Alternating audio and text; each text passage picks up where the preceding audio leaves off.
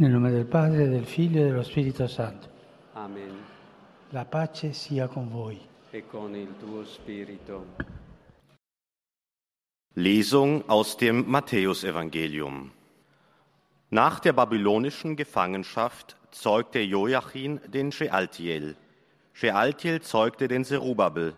Serubabel zeugte den Abiud. Abiud zeugte den Eliakim. Eliakim zeugte den Azur. Azur zeugte den Zadok. Zadok zeugte den Achim. Achim zeugte den Eliud. Eliud zeugte den Eleazar. Eleazar zeugte den Matan. Matan zeugte den Jakob. Jakob zeugte den Josef, den Mann Marias. Von ihr wurde Jesus geboren, der der Christus genannt wird. Wort des lebendigen Gottes. Liebe Brüder und Schwestern, guten Tag.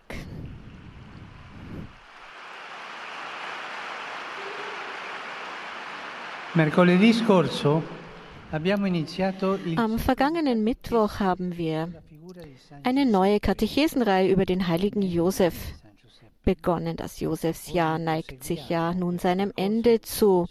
Heute werden wir diese Reihe fortsetzen und uns mit der Rolle Josefs in der Heilsgeschichte befassen. In den Evangelien wird Jesus als Sohn Josefs und Sohn des Zimmermanns bezeichnet. Die Evangelisten Matthäus und Lukas gehen bei der Schilderung der Kindheit Jesu eingehend auf die Rolle Josefs ein. Beide legen auch einen Stammbaum vor, der die Geschichtlichkeit Jesu hervorheben soll. Matthäus, der sich vor allem an die Judenchristen wendet, gelangt von Abraham ausgehend zu Josef, der als Mann Marias, von der Jesus geboren wurde, der der Christus genannt wird, definiert wird. Lukas dagegen geht bis zu Adam zurück und beginnt direkt bei Jesus, der, wie er präzisiert, als Sohn Josefs galt. Beide Evangelisten stellen Josef also nicht als den biologischen Vater, sondern als den vollberechtigten Ziehvater Jesu dar. Und als solchem kommt ihm eine zentrale Aufgabe im Heilsplan zu. Für Matthäus beginnt diese Geschichte bei Abraham, für Lukas beim Ursprung der Menschheit. Also bei Adam. Der Evangelist Matthäus hilft uns zu verstehen, dass die Figur des Josef, auch wenn sie diskret am Rande im Hintergrund zu stehen scheint, in Wahrheit ein zentrales Element der Heilsgeschichte ist. Jesu, Josef erfüllt seine Protagonistenrolle, ohne jemals die Szene beherrschen zu wollen. E Und schließlich wird ja auch unser Leben von gewöhnlichen Menschen gestaltet und erhalten, die nicht in den Schlagzeilen der Zeitungen und Zeitschriften stehen. Wie viele Väter, Mütter, Großväter und Großmütter, Lehrerinnen und Lehrer zeigen unseren Kindern mit kleinen und alltäglichen Gesten, wie sie einer Krise begegnen und sie durchstehen können, indem sie ihre Gewohnheiten anpassen, den Blick aufrichten und zum Gebet anregen. Wie viele Menschen beten für das Wohl aller, spenden und setzen sich dafür ein. So kann jeder im heiligen Josef den Mann erkennen, der unbemerkt bleibt, den Mann der täglichen diskreten und verborgenen Gegenwart, einen Fürsprecher, eine Stütze und einen Führer in schwierigen Zeiten. Er erinnert uns daran, dass all jene, die scheinbar im Verborgenen oder in zweiter Reihe stehen, eine beispiellose Hauptrolle in der Heilsgeschichte il spielen. Die Welt braucht solche Männer und Frauen, e Männer und Frauen in der zweiten Reihe, die aber die Entwicklung unseres Lebens, eines jeden von uns stützen, mit dem Gebet, mit ihrem Vorbild, mit dem, was sie lehren. Damit. Unterstützen Sie uns, stützen Sie uns auf dem Weg unseres Lebens. Im Lukas-Evangelium erscheint Josef als Hüter Jesu und Marias. Und deshalb ist er auch der Schutzpatron der Kirche. Er war der Hüter Jesu und Marias. Und jetzt, wo er im Himmel ist, ist er der Schutzpatron der Kirche. Denn die Kirche ist die Ausdehnung des Leibes Christi in der Geschichte und gleichzeitig ist in der Mutterschaft der Kirche die Mutterschaft Mariens angedeutet. Indem Josef die Kirche beschützt, Vergesst das nicht. Heute beschützt Josef die Kirche und er beschützt weiterhin das Kind und seine Mutter. Dieser Aspekt der Fürsorge Josefs ist die große Antwort auf den Genesis-Bericht. Als Gott Kain nach Abel fragt, antwortet dieser, bin ich der Hüter meines Bruders? Josef scheint uns mit seinem Leben sagen zu wollen, dass wir immer dazu berufen sind, uns als Hüter unserer Brüder und Schwestern zu fühlen, als Beschützer derer, die uns nahestehen, jener, die der Herr uns in den Umständen des Lebens anvertraut hat. Eine Gesellschaft wie die unsere, die als flüssig bezeichnet worden ist, weil sie keine Konsistenz zu haben scheint. Und ich würde, würde sogar sagen, dass sie noch mehr als flüssig ist. Und diese Gesellschaft findet in der Geschichte Josefs einen deutlichen Hinweis auf die Bedeutung menschlicher Bindungen.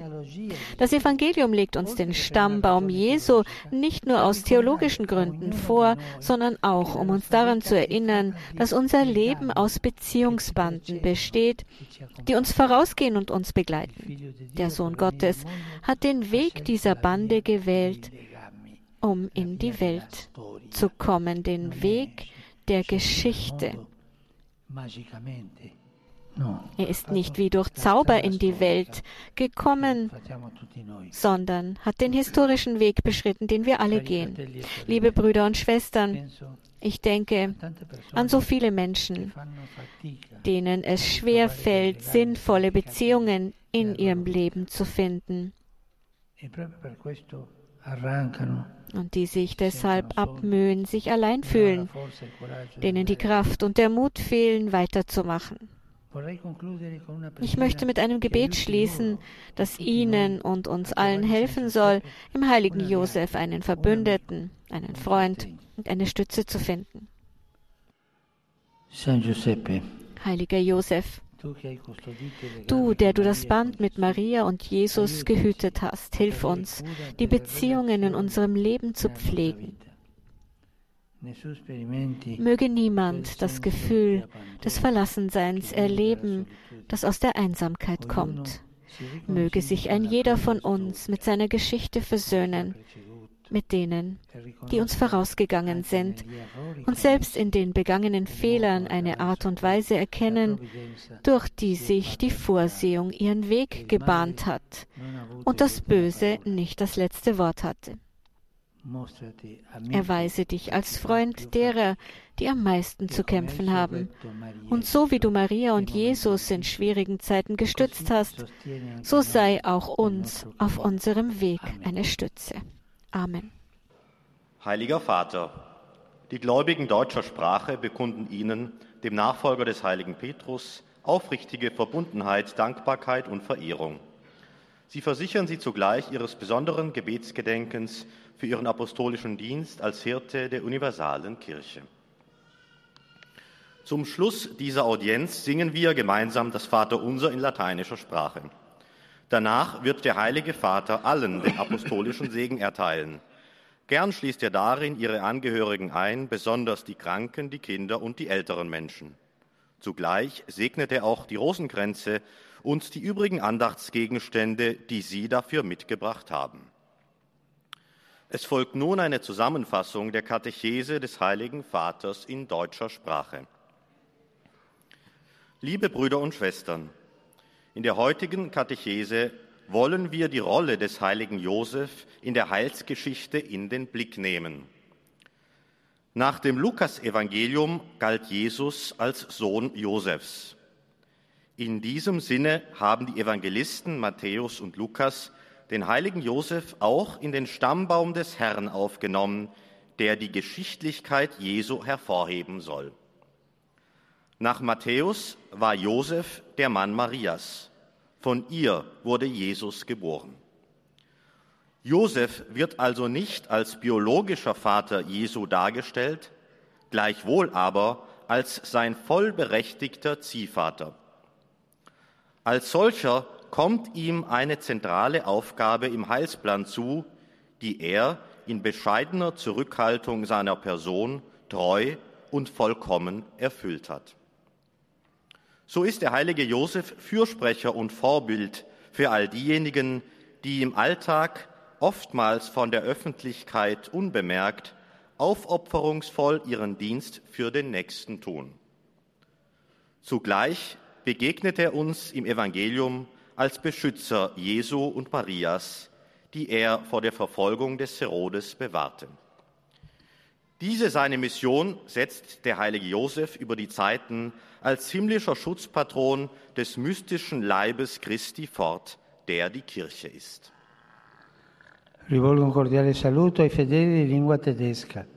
San Giuseppe ci aiuti a vivere in coerenza e gioia il nostro legame indelebile con Cristo e la sua Chiesa.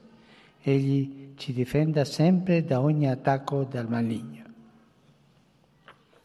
Einen herzlichen Gruß richte ich an die Gläubigen deutscher Sprache. Der heilige Josef möge uns helfen, unsere unauslöschliche Verbindung mit Christus und seiner Kirche konsequent und freudig zu leben. Er möge uns immer gegen jeden Angriff des bösen Feindes verteidigen. Ich heiße die italienischsprachigen Pilger herzlich willkommen. Sie sind zahlreich heute hier erschienen. Besonders grüße ich die im Generalkapitel versammelten barmherzigen Schwestern vom dritten Orden des heiligen Franziskus. und ermahne sie, ihre Sendung in Treue zum Charisma ihrer Gründerin, der seligen Maria vom gekreuzigten Jesus, freudig fortzusetzen. Ich grüße die ehemaligen Alumnen des römischen Priesterseminars, die ihr 25-jähriges Priesterjubiläum feiern und ermutige sie, großzügige Diener des heiligen Volkes Gottes zu sein. Geht weiter auf dem Weg zum 50-jährigen Priesterjubiläum. Und schließlich gehen meine Gedanken wie immer zu den Alten, Kranken und jungen Menschen sowie zu den Neuvermählten. Am kommenden Sonntag beginnt der Advent, die liturgische Zeit, in der wir uns auf Weihnachten vorbereiten. Ich wünsche jedem von euch, dass ihr eure Herzen für den Herrn öffnet, um dem den Weg zu bereiten, der kommt um unsere menschlichen Schwächen mit dem Licht seiner Gegenwart zu erfüllen. Euch allen meinen Segen.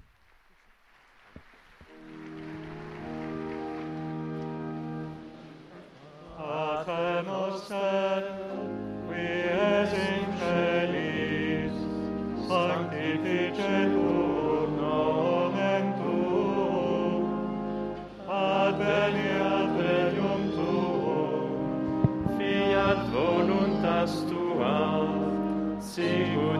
cielo et in terra. Panem nostrum quotidianum da nobis odie. Et dimite nobis debita nostra sicut et nos dimitimus debitoribus nostris. Et ne nos inducas in tentationem sed libera nos a malo. Dominus Vobiscum. et cum spiritu tuo, Sit nomen Domini benedictum. in seculum, Aiutorium nostrum in nomine Domini. qui feci celum et terram. Benedicat vos, omnipotens Deus, Pater et Filius et Spiritus Sanctus. Amen. Amen.